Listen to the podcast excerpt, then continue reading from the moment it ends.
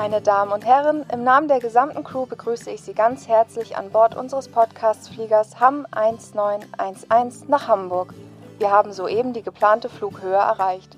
Machen Sie es sich also bequem, setzen Sie Ihre Kopfhörer auf. Wir beginnen in wenigen Momenten mit dem Bord-Entertainment. Ihr Pilot und seine Crew wünscht einen angenehmen Flug und viel Spaß bei Auf einen Tomatensaft mit. Hallo und herzlich willkommen zurück bei Auf ein Tomatensaft mit, dem Podcast vom Hamburg Airport.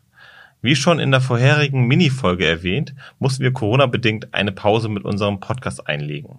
Jetzt sind wir aber wieder da und ihr dürft euch auf tolle, spannende Gäste freuen, die uns ihren Einblick ins Reisen und die Luftfahrt gewähren, auch unter gewissen Umständen, wie zum Beispiel mit Corona.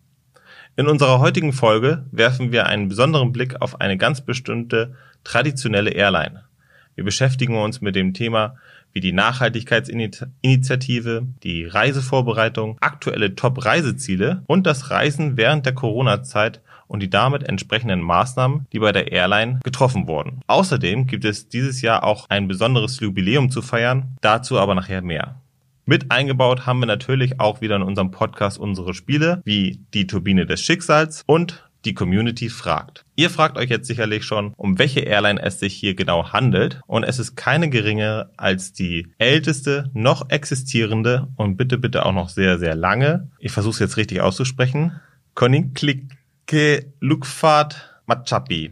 Zu Deutsch Königliche Luftfahrtgesellschaft auch besser bekannt als die Royal Dutch Airlines bzw. KLM. Und stellvertretend für die KLM ist heute Christoph Kessel bei uns zu Besuch. Christoph ist gelernter Luftverkehrskaufmann und arbeitet in der Kommunikationsabteilung bei Air France KLM in Frankfurt am Main. Angefangen hat er 1996 bei Air France am Frankfurt Airport und hat während des BWL-Studiums als Rampagent dort gearbeitet. Nach dem Studium hat er ein Sabbatical sich gegönnt und war auf einer einjährigen Weltreise. Und das Besondere war, dass er diese nur mit öffentlichen Verkehrsmitteln bereist hat und auf Flugzeuge gänzlich verzichtet hat. Nur für die großen Ozeane, da musste das Flugzeug dann doch schon herhalten. Seit fast 30 Jahren ist er auf allen Kontinenten unterwegs gewesen und setzt vermehrt seinen Schwerpunkt auf nachhaltigen Tourismus. Darunter waren auch Projekte in Sierra Leone, Kenia und Nepal. Ich begrüße ganz herzlich Christoph. Schön, dass du da bist, hier bei unserem Podcast auf einen Tomatensaft mit. Moin Flo. Ja, vielen Dank für die Einladung. War soweit denn alles richtig oder habe ich irgendwas ausgelassen? Alles gut. Ja? Nee, gut. Stimmt dein Lebenslauf so? Ja. ist schon okay. Nee, war alles gut. Wie in unserem Podcast ja so üblich, trinken wir hier gerne einen Tomatensaft. Und ich habe heute auch wieder eine leckere Auswahl für dich parat. Die sind noch aus dem letzten Podcast übrig geblieben, aber die sind noch geschlossen. Also sie sind haltbar.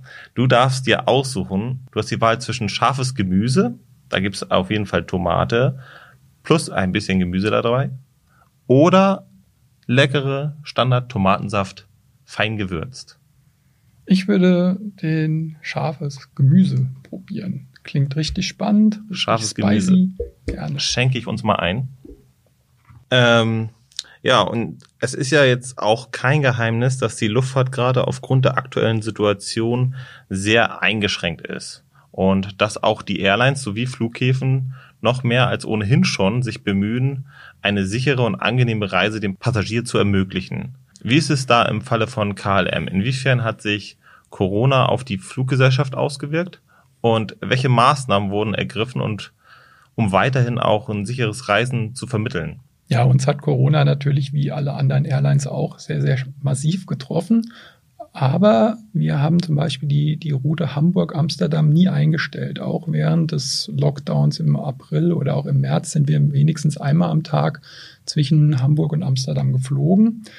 Aber ähm, ja, vor allem sind die Frequenzen natürlich massiv reduziert worden. Wir sind früher natürlich äh, fünf, sechs Mal am Tag äh, von Hamburg nach Amsterdam geflogen. Mittlerweile fliegen wir auch wieder viermal am Tag nach Amsterdam.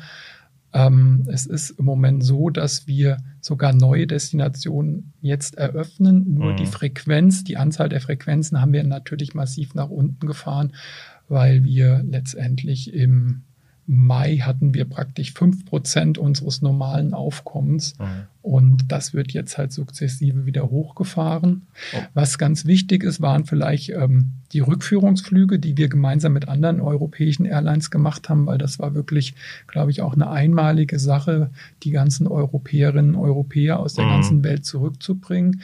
Da sind wir sogar zu Zielen geflogen, die wir seit 20 Jahren nicht mehr angeflogen haben. Zum Beispiel ist KLM nach Sydney geflogen, mhm. ähm, über Kuala Lumpur in Malaysia.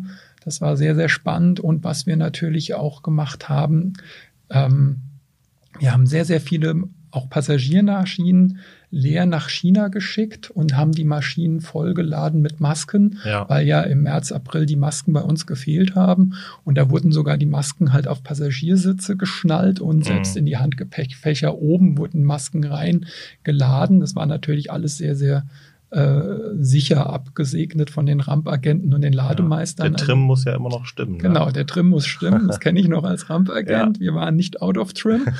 Und ähm, ja, und dadurch, sage ich mal, ähm, haben wir auch so ein bisschen unseren Beitrag halt dazu ja. leisten können als äh, Airlines, dass es in den ganzen ähm, Orten in Deutschland und Europa die Masken halt zur Verfügung standen, ja. die wir halt alle benötigt hatten im März und im April.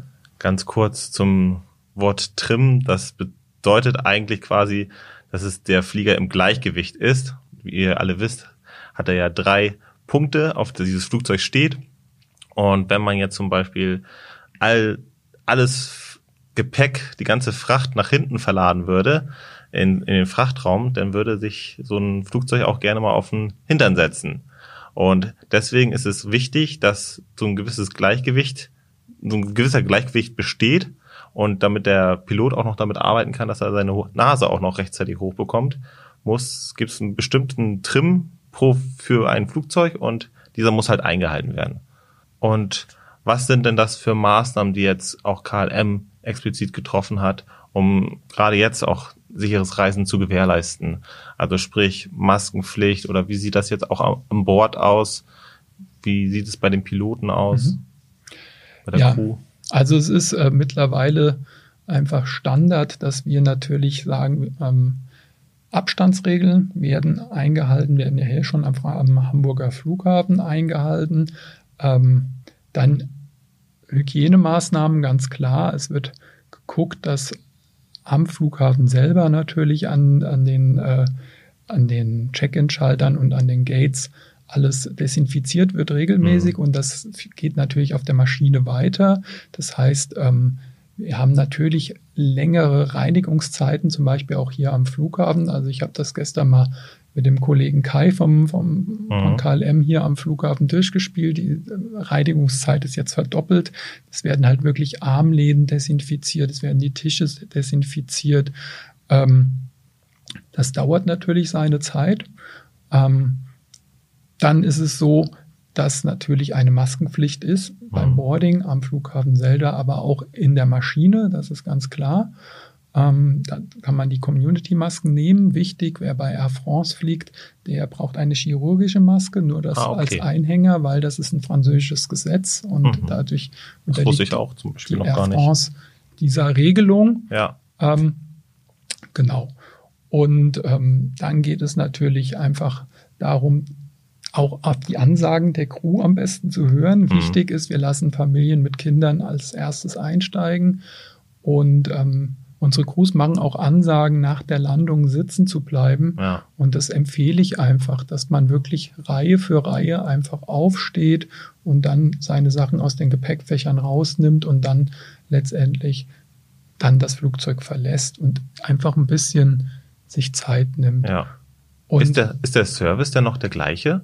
Oder wurde der auch entsprechend halt ja angepasst? Der Service wurde erstmal massiv reduziert im März und April mhm. und wurde jetzt leicht, äh, wurde jetzt wieder mit der Zeit hochgefahren. Das heißt, ähm, Tomatensaft gibt es bei KLM natürlich auch. Und ja.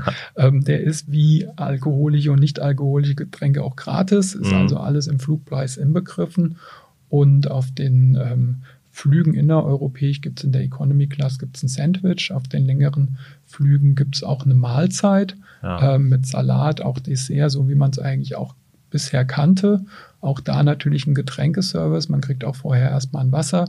Und da kann man natürlich auch die Maske abnehmen. Mhm. Das ist mhm. natürlich auch wichtig. Ähm, weil ich wurde neulich gefragt, ja, muss man das dann mit dem Strohhalm ja. äh, machen? Das wäre natürlich nicht sehr nachhaltig, dann jetzt hier äh, Strohhalme an Bord zu nehmen. Die haben wir nämlich abgeschafft.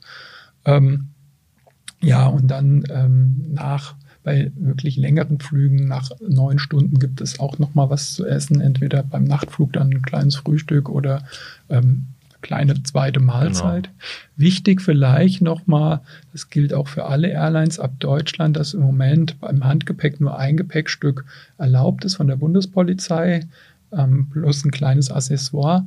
Und ähm, das ist einfach der Hintergrund auch von der Bundespolizei, der, dass natürlich die Abfertigung an der mhm. Sicherheitskontrolle schneller erfolgen kann. Bei uns sind es 12 Kilo Handgepäck. Ich denke, da kriegt man auch äh, einiges ja, rein in der Economy definitiv. Class und ähm, kann dann eventuell auch auf innereuropäischen Flügen vielleicht auch auf Aufgabegepäck verzichten. Und das Gute ist, was ich dann auch einfach empfehle, ist vielleicht einfach auch schon online einzuchecken, ja. weil dann hat man seine Bordkarte auf dem Smartphone und muss gar nicht in die Check-in-Schalterschlange gehen, sondern kann direkt, wenn man hier am Hamburger Flughafen ankommt, zur Sicherheitskontrolle gehen. Und man muss sich ja auch nicht erschrecken, dass die Crew jetzt auch ihre Uniform so ein bisschen angepasst hat. Also da haben die jetzt wahrscheinlich auch eine Maske und Handschuhe werden die wohl tragen. Genau. Oder gibt es auch dieses Ganzkörperüberzug? Nein, also wir haben auch die, die Maske mhm. praktisch für alle, für, ja. für Piloten und auch für Flugbegleiterinnen und Flugbegleiter, weil mit der Maske schützen wir ja auch erstmal jeder von uns andere. Das ja. ist ja so ein bisschen die Philosophie. Und äh, deswegen tragt, trägt natürlich auch unsere Crew eine Maske, ja. um die Passagiere zu schützen. Und äh, viele machten sich ja auch so Gedanken, was die Luftzirkulation angeht. Und da wissen die eigentlich gar nicht, dass das gerade in einem Flugzeug äh, die Luftzirkulation eigentlich fast so ist wie in einer in einem OP-Saal. Also dass es wirklich alles von oben nach unten hin immer äh, ständig in Bewegung ist und da gar keine stehende Luft entstehen kann. Genau, also da braucht man also, sich ja gar nicht Gedanken machen. Genau, an Bord von, von KLM-Flugzeugen gibt es die sogenannten HEPA-Filter. Mhm. Und das sind letztendlich äh, sind diese Filter, die auch in den OP-Seelen verwendet werden. Und die können bis 0,01 Mikrogramm, mhm. Mikrogramm, die können auf jeden Fall äh, Viren und Bakterien herausfiltern, auch Coronaviren dementsprechend. Und was vielleicht auch wichtig ist, diese Luft wird auch regelmäßig ausgetauscht. Ja. 50 Prozent Frischluft, 50 Prozent ähm, wird die Luft wieder aufbereitet. Vielleicht wird jetzt auch jemand fragen, warum nicht 100 Prozent.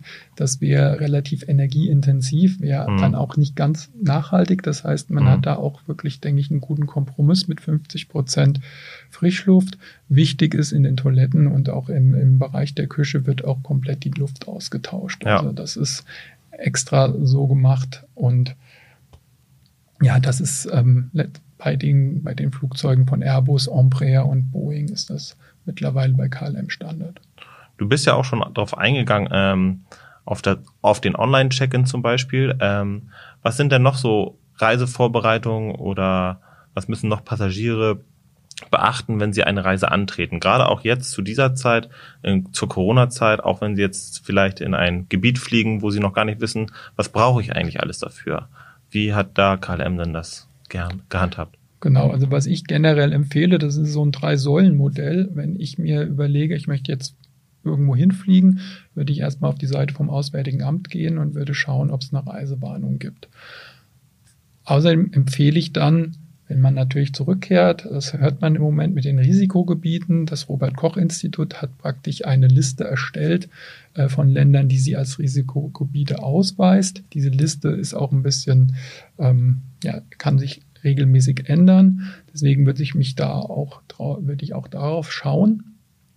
Und ähm, dann hat man bei KLM die Möglichkeit, zum Beispiel auf der Website zu gucken, im Bereich Informationen mhm. zur Reisevorbereitung gibt es dann ähm, einen Link für Pass- und Visa-Informationen und da kann man letztendlich seine eigene Nationalität eingeben, gibt Hamburg als Abflughafen an, Amsterdam als Transitflughafen und dann den Zielflughafen.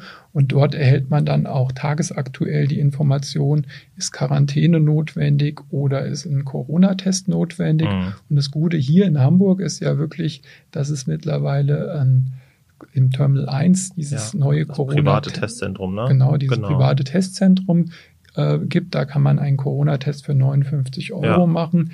Der ähm, erhält man 24 Stunden später elektronisch das Ergebnis. Das würde ich auch auf jeden Fall aufheben, weil dieses Mhm. Ergebnis ähm, wird teilweise, wie gesagt, verlangt, wenn es, ähm, wenn es Länder gibt, die sagen, wir brauchen einen oder du benötigst einen Corona-Test, natürlich einen negativen Corona-Test. Der darf nicht älter als 72 Stunden sein zum Zeitpunkt des Abflugs der Maschine. Ja. Und ähm, das, deswegen würde ich empfehlen, so einen Test am besten einen Tag oder zwei Tage vor dem Abflug hier in Hamburg zu machen, das Testergebnis zu haben und ähm, Dann vorzulegen am Zielort. Genau. genau, dann geht's auf die Und der kostenlose äh, Test, der ist dann halt für die Gäste, für die Reiserückkehrer und eine Pflicht dann halt für diejenigen, die aus einem Risikogebiet kommen, das von RKI bestimmt wurde. Ähm, das ist dann verpflichtend, aber für alle anderen ist dann halt kostenlos. Ähm, kann man dann diesen Test machen, entweder auch in diesem privaten Zentrum oder halt auch in dem staatlichen von dem Deutschen Roten Kreuz bei uns im Terminal Tango. Genau. Ja, Wichtig ist, dass man noch die Bordkarte hat als Beweis, ja, ähm, wo man herkommt, dass die Kolleginnen und Kollegen in den Testzentren das auch korrekt abrechnen können und dass letztendlich dem Passagier keine Kosten entste entstehen. Ähm, welche Vorteile bietet denn aus deiner Sicht das heutige Reisen in Zeiten der Pandemie in einem Flugzeug? Ja, das ist ein bisschen ähnlich, wie du es vorhin schon angesprochen hast bei meiner Weltreise. Ähm, da habe ich die, die Ozeane letztendlich überquert. Und ähm, heute ist es zum Beispiel einfach so, dass man mit dem Flugzeug Länder überqueren kann, die einen gar nicht reinlassen. In, aktuell sind die meisten Länder erlauben die Einreise von Deutschen überhaupt nicht. Das heißt, wenn man irgendwo hinreisen möchte, in ein äh, Zielland ist es eventuell gar nicht möglich, das auf dem Landweg zu machen. Andererseits ähm, kriegen wir im Moment gerade in Europa mit, dass es einige Länder gibt, die zum Risikogebiet erklärt wurden. Mhm. Und ähm, da ist es natürlich auch praktisch, mit dem Flugzeug drüber zu fliegen und dann direkt in, den, äh, in dem Zielland zu landen. Zum Beispiel Statt einmal durch.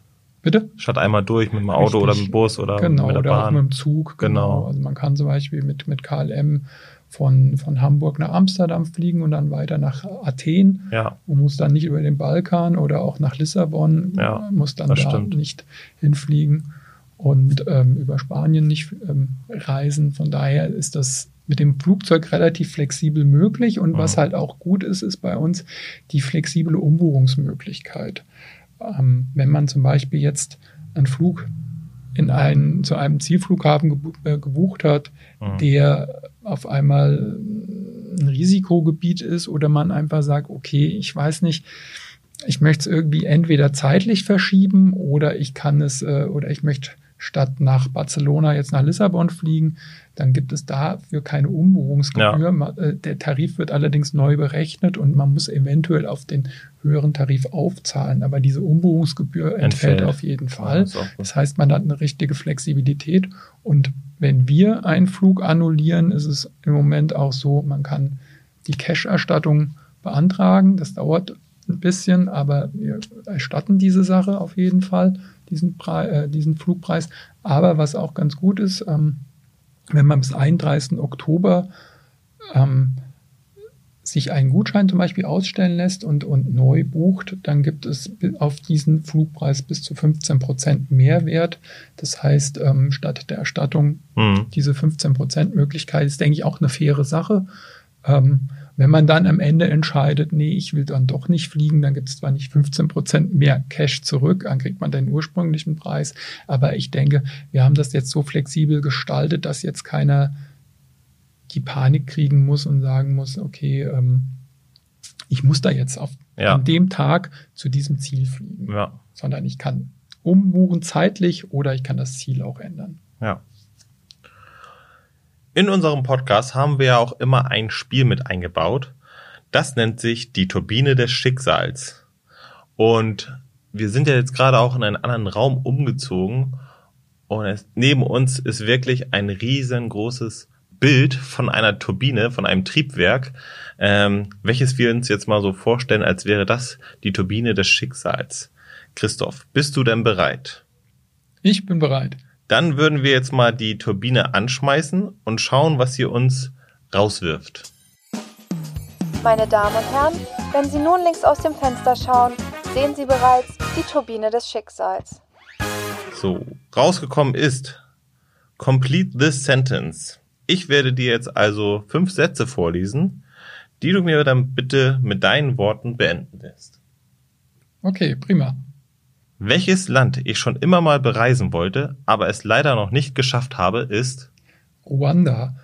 Ruanda ist äh, Partnerland von Rheinland-Pfalz. Von daher, ich als Mainzer müsste da eigentlich wirklich mal hinreisen. Was ich in Ruanda sehr, sehr spannend finde, ist, dass das Land wohl das erste Land weltweit war, das Plastiktüten abgeschafft hat. Ah, Und ähm, das finde ich sehr interessant. Also ich würde mal gerne sehen, wie das dann vor Ort so läuft. ich, ich überlege gerade, wo liegt Ruanda denn? Ruanda liegt in Ostafrika, Okay. neben Uganda und Ja. Burundi Mhm. und wird auch von KLM angeflogen. Ach, guck mal. So ein Zufall. Nein, es ist kein Zufall. ähm, und es steht sogar, soweit ich weiß, auf der Liste der Nicht-Risikogebiete des Robert-Koch-Instituts. Ah, okay. Müsste man jetzt gucken, ob es heute noch so ist, aber es war die ganze Zeit auf jeden Und Fall. alle, die das gerade hören, buchen ja schön fleißig äh, Plätze nach Ruanda. ähm, Im Flugzeug sitze ich meistens immer. Das hängt vom Tag- oder Nachtflug ab. Ähm, auf dem Tagflug gerne am Fenster, weil ich da schön was sehen kann. Hm, Auf dem Nachtflug gerne am Gang, weil da geht's schneller zur Toilette. Aber keine Präferenz zwischen vor, weit vorne oder weiter hinten oder in der Mitte, wo man das schön auf den Tragflächen. Das, also was ich vorne bei der KLM zum Beispiel ganz, ganz nett finde, ist diese Economy Comfort. Die kann man Mhm. sich dazu buchen zum niedrigsten KLM-Preis. Mhm. Kann man das hinzubuchen, hat ein bisschen mehr äh, Sitzabstand. Also ich bin 1,93 Meter, da finde Ja. ich das dann auch ganz okay, weil Wird sich schon lohnen, ne? ja, ist ein bisschen mehr Platz und kostet halt vor allem nicht viel. Die beste kulinarische Erfahrung machte ich in. Ganz klar in Indien. Ähm, Indien ist für mich kulinarisch das absolute Highlight, weil es ist, man sagt immer, es ist der Subkontinent. Ja. Alleine ähm, beim Frühstück hat man zwischen nordindischem Frühstück und südindischem Frühstück eine Riesenauswahl. Ähm, es ist ein bisschen schade, in, in deutschen Restaurants hat man meistens nur so ein bisschen nordindische Küche und Ja. äh, deswegen, Chicken Masala. Ja, das ist mehr so dieses äh, Punjabi-Food. Ja. Und ähm, südindische Küche ähm, kocht auch mehr mit, ähm, mit Reis und mit Kokos. Mhm. Ist leichter als äh, Chicken Masala zum Ja. Beispiel. Ist ein relativ schwerer Curry und ähm, sehr, sehr äh, leckere Küche. Ja. Auf einem langen Flug nutze ich die Zeit um. Podcast zu hören. Ich bin wie du ein Ja. großer Podcast-Fan. Also ich höre ich höre auch gerne, klar, Reisepodcasts, aber ich bin auch großer Fußballfan. Von daher höre ich auch äh, viele Podcasts zum Thema Fußball. Ja, Ja. Und natürlich auf einen Tomatensaft mit. Auf jeden Fall. Also der mit Mariam letzte, die letzte Folge hat mir sehr, sehr gut gefallen. Ja, Habe ich mich wirklich äh, sehr, sehr amüsiert, fand ich richtig gut. schön. Ähm, die wohl schönste Sehenswürdigkeit, die ich je gesehen habe, war. Ja, für mich als Mainzer natürlich in Hamburg die zwei Fußballstadien. Fahre immer sehr, sehr gerne nach Hamburg zum Fußball. Hm, Ist im Moment ja leider nicht möglich. ja, Corona-bedingt und Liga-bedingt. Aber hoffen wir mal. gut, das war's dann auch schon mit den fünf Sätzen. Vielen Dank, dass du dich da rangetraut hast. Und ich fand das auch sehr interessant, was du dann da, was da rausgekommen ist bei dir. Und ja, wir machen einfach mal weiter mit unseren anderen Themen. Und unabhängig davon, dass das Thema Corona ja sehr im Fokus gerade aktuell steht bei der Luftfahrt, konzentriert sich KLM ja auch sehr ähm, auf die Nachhaltigkeit und die Zukunft des Fliegens. Ähm, welche Initiativen werden von KLM denn zu diesem Thema verfolgt und wie wird sich das Fliegen die Jahre über verändern? Also was ist da deine Meinung? Ich denke jetzt zum Beispiel sowas wie alternativer Kraftstoff zu Kerosin oder so. Genau. Al alternativer Kraftstoff ähm, hat KLM schon vor, vor über zehn Jahren erprobt. Wichtig bei dem alternativen Kraftstoff ist, dass man am Anfang hat man ähm, auf Pflanzen gesetzt, die man angebaut hatte. Ähm, und dann hat man aber gemerkt, dass das nicht so die schlaue Idee ist, weil dafür werden im schlimmsten Fall ja irgendwie Wälder gerodet, um diesen mhm. Kraftstoff anzubauen. Das heißt, wir sind jetzt auch einen Schritt weiter. Wir beteiligen uns an einer äh, Bio- oder Sustainable Aviation Fuels und nennt sich das korrekt, ähm, Fabrik, die hoffentlich nächstes Jahr 2021 in der Nähe von Groningen, gar nicht mal weit von, von Hamburg weg, ähm, ja, die Produktion aufnehmen soll. Und zwar produziert die aus Abfällen. Und zwar mhm. aus Abfällen von Speiseöl, sprich von Pommesöl etc. Das wird aus den ganzen Benelux-Staaten zusammengeholt und wird dort letztendlich dann zu Kerosin verarbeitet. Und der Kerosinausstoß ist dann im Vergleich zu herkömmlichem äh, Kerosin etwa 85 Prozent weniger. Nicht 100 Prozent, weil natürlich die, ähm, die Produktion ist auch CO2-mäßig. Äh, mhm. Natürlich muss man einberechnen und auch natürlich diese Lieferung von dem ganzen Altspeiseöl nach Groningen. Deswegen rechnet man mit 85 Prozent. Ähm, das ist aktuell, gibt es so eine Fabrik auch schon in Los Angeles. Und da kaufen wir auch schon dieses äh, Flugbenzin ein mhm. und bieten da zum Beispiel auch ähm, für unsere Firmenkunden schon Verträge, Corporate, äh, äh, Corporate-Verträge an, in denen dann für die Reisenden der Firma dieses nachhaltige Flugbenzin praktisch eingepreist wird. Und ähm, die kriegen dann auch ein Zertifikat, das dann aus der Berechnung her ist etwas schwierig, die ganze Berechnung zu machen, weil zwischen Hamburg und Amsterdam ist das ja im Moment eigentlich nicht möglich. Es wird aber dann geguckt, wie viel ähm, Sprit letztendlich verbraucht wird. Und das wird dann letztendlich auf der Strecke Los Angeles-Amsterdam abgerechnet, weil mhm. es das im Moment ja nicht gibt. Und ähm, diese Firmen erhalten ein Zertifikat. Was aber auch möglich ist für jeden Einzelnen, ist die CO2-Kompensation. Bei KLM ist das möglich. Ähm, wenn man im Reisebüro gebucht hat, kann man das später auf der KLM-Webseite praktisch hinzubuchen oder wenn man die App benutzt, kann man das auf der App direkt machen. Für die Strecke Hamburg-Amsterdam wird genau kalkuliert mit Daten aus der Vergangenheit, mit welchem Fluggerät wurde geflogen, wie war die Auslastung und wie lange wurde geflogen.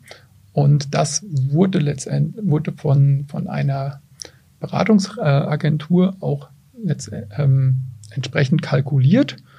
Und das steht auch alles auf der KLM-Webseite mhm. drauf, wie viel ähm, Sprit ähm, verbraucht wird. Das sind bei Hamburg, Amsterdam sind es etwa 16 Liter pro Passagier. Mhm.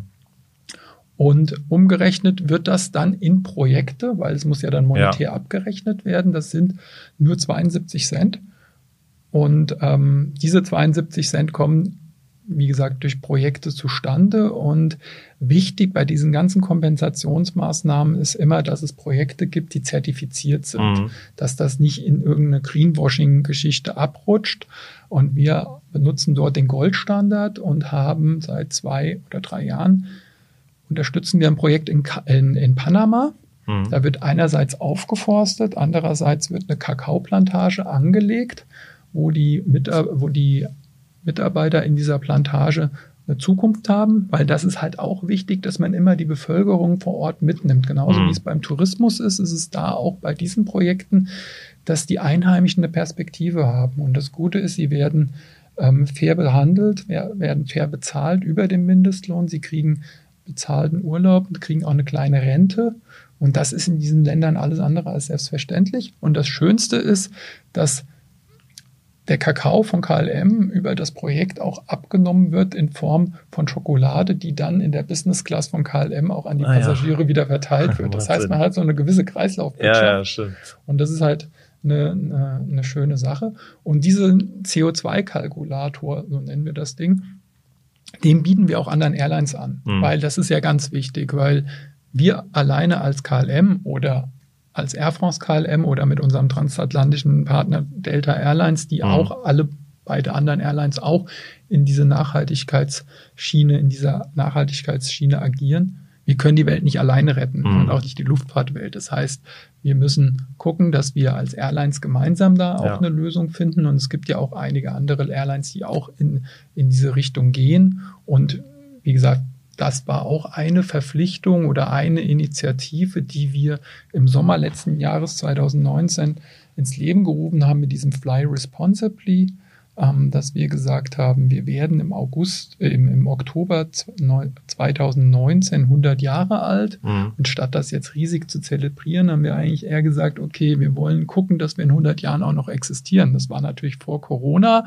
Ja. aber ähm, da haben wir gesagt, okay, die Branche muss sich ändern. Damals war Fridays for Future ja Mhm. in aller Munde und ähm, nur weil Corona ausgebrochen ist, ist ja die Klimaproblematik nicht weg. Und Ja, deswegen müssen wir natürlich schauen als Airlines, gemeinsam auch mit den Flughäfen, ähm, dass wir uns da neu, neu und anders aufstellen und deswegen halt auch diese Initiative. was, also du hast ja gerade gesagt, letztes Jahr seid ihr ja 100 Jahre alt geworden und da hat sich ja auch eine Menge dazwischen getan, vom ersten Flug bis hin zu äh, diesen Flügen heute, wie sie jetzt stattfinden. Was glaubst du, wie wird sich das noch weiterentwickeln? Also in welche Richtung wird es gehen? Wird man da vermehrt darauf achten, nachhaltig, äh, nachhaltig auch zu fliegen? Äh, damals hat man ja nicht so sehr darauf geachtet. Da hat man, da war immer erstmal froh, dass man fliegen konnte und ist man überall hingereist. Aber jetzt ist es ja so, dass man sich erstmal Gedanken macht, okay, brauche ich diesen Flug, möchte ich diesen Flug antreten? Und was tut die Airline auch dafür, dass das nicht so einen großen Fußabdruck hinterlässt? Genau. Ähm, die Airlines waren letztes Jahr massiv in der Kritik, das stimmt. Und äh, deswegen hatten wir diese, diese Initiative auch ins Leben gerufen Mhm. und haben einerseits die CO2-Kompensation, das ist eher so der, was der Passagier machen kann.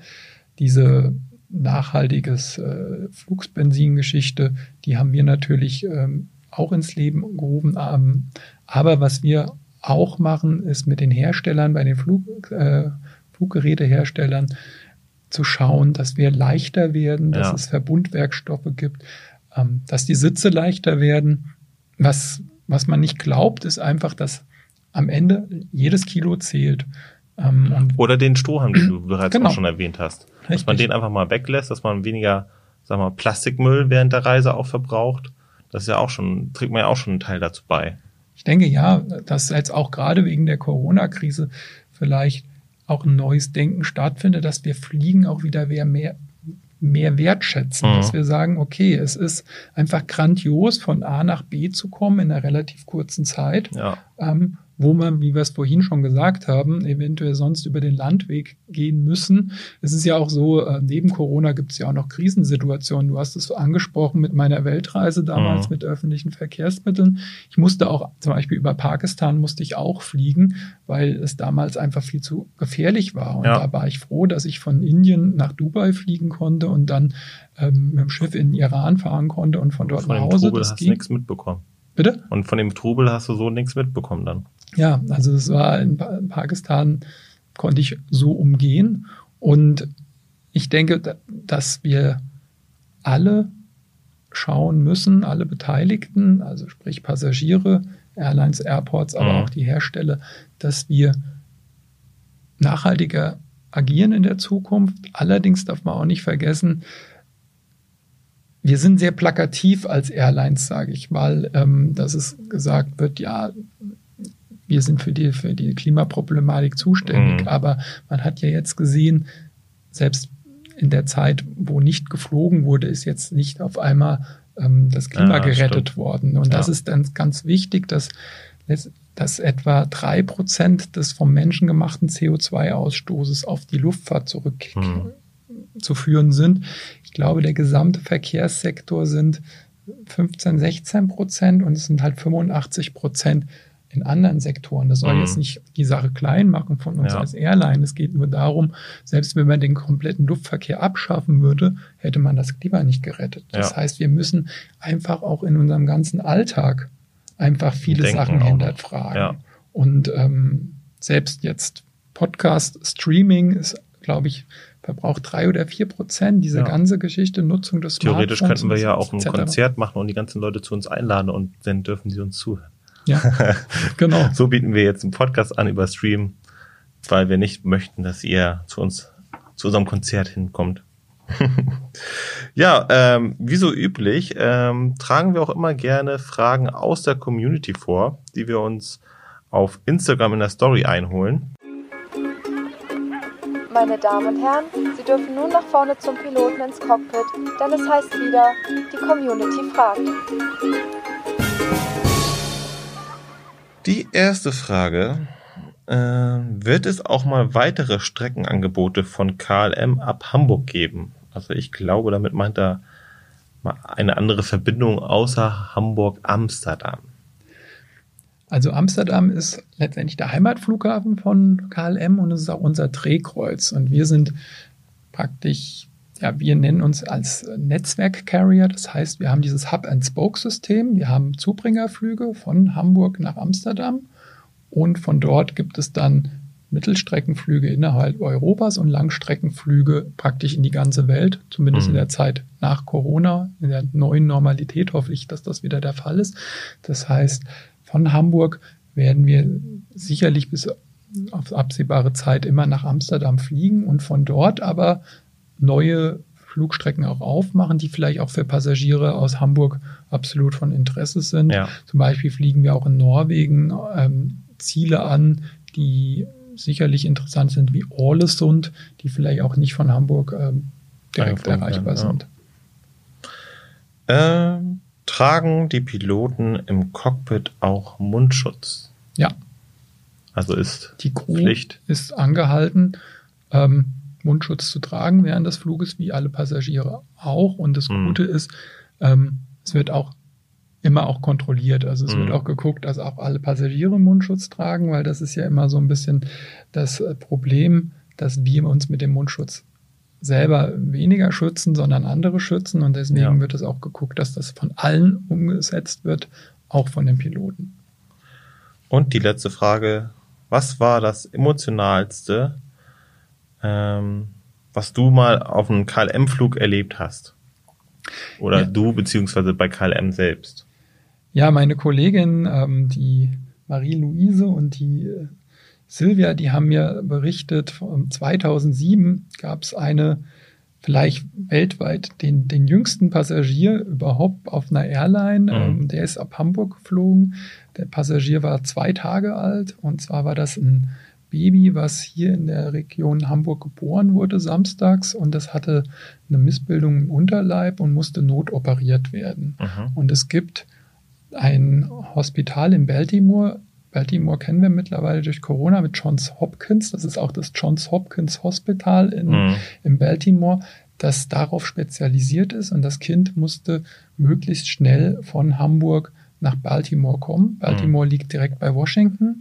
Und deswegen wurde ein Tag nach der Geburt schon ein Ticket gebucht mit KLM nach Washington. Montags kam das Kind in der Begleitung der Eltern und eines Arztes am Flughafen in Hamburg an. Ja. Und äh, da war es ja erst zwei Tage alt und offiziell dürfen Kinder erst ab sieben Tagen fliegen. Das mhm. heißt, da war jetzt wirklich das Problem, wie kriegen wir das Kind jetzt nach Baltimore? Und die ähm, Silvia und Marie-Louise haben dann mit Amsterdam telefoniert und normalerweise ist es in den Guidelines ja so, dass ab sieben Tagen ein Kind mit den Eltern oder mit den mhm. Erwachsenen fliegen kann. Es gibt dafür, gab es keinen Präzedenzfall und mhm. deswegen wurde dann wirklich geguckt mit Amsterdam. Ähm, der Arzt hat dann auch gesagt, bestätigt, dass das Baby darf fliegen, das Baby kann fliegen, das mhm. ist sicher.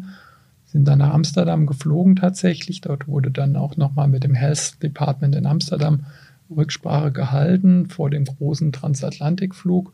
Und äh, tatsächlich hat das Kind dann natürlich auch die Genehmigung bekommen, von Amsterdam nach Washington zu fliegen, war dann montagsabends in, in Washington und wurde mittwochs dann ähm, in Baltimore operiert und alles ist alles gut, gut gegangen. Ja, und ich denke, schön. das ist natürlich das ist eine, eine schöne Geschichte. Ja. ja. Eine sehr persönliche, menschliche, also kann man auch wieder sehen, wie Menschen auch sich gegenseitig unterstützen können und man vielleicht auch mal die ein oder andere Regel dafür brechen kann oder beziehungsweise anpassen kann. Genau, sie wurde ja angepasst, weil es war ja ein Arzt dabei und ja. der Arzt, es war ein Notarzt hier aus der Region Hamburg und der denke ich, der weiß, was er tut. Ja, und ähm, für solche Fälle gibt es kein, kein, keine Nee. Richtlinie. Und da Ja, war es halt einfach super, dass Silvia und Marie-Louise äh, Ja. das dann wirklich hinbekommen haben. Sehr schön.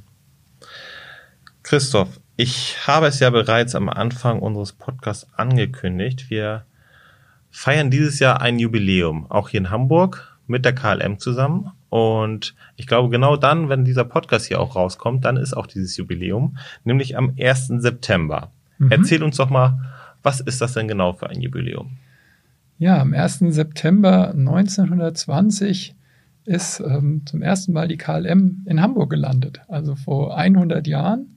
Und schade, dass wir es nicht größer feiern können, weil Ja. Corona-bedingt ist das natürlich jetzt nicht möglich.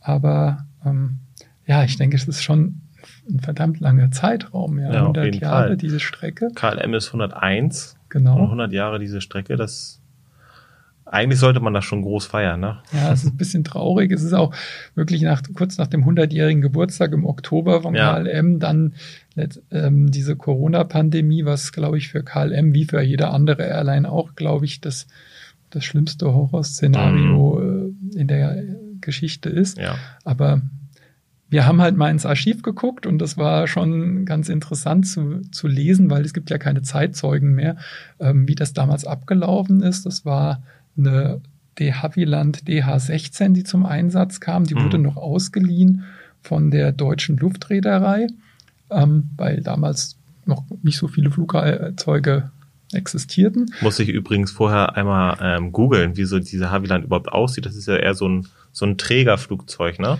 Ja, genau. Das besteht weitgehend aus Holz und äh, war mit Stoff bespannt. Mhm. Und das Interessante war, es war, der Pilot saß praktisch in der frischen Luft und äh, die Maschine bot Platz für vier Passagiere, die waren dann schon ähm, im Inneren.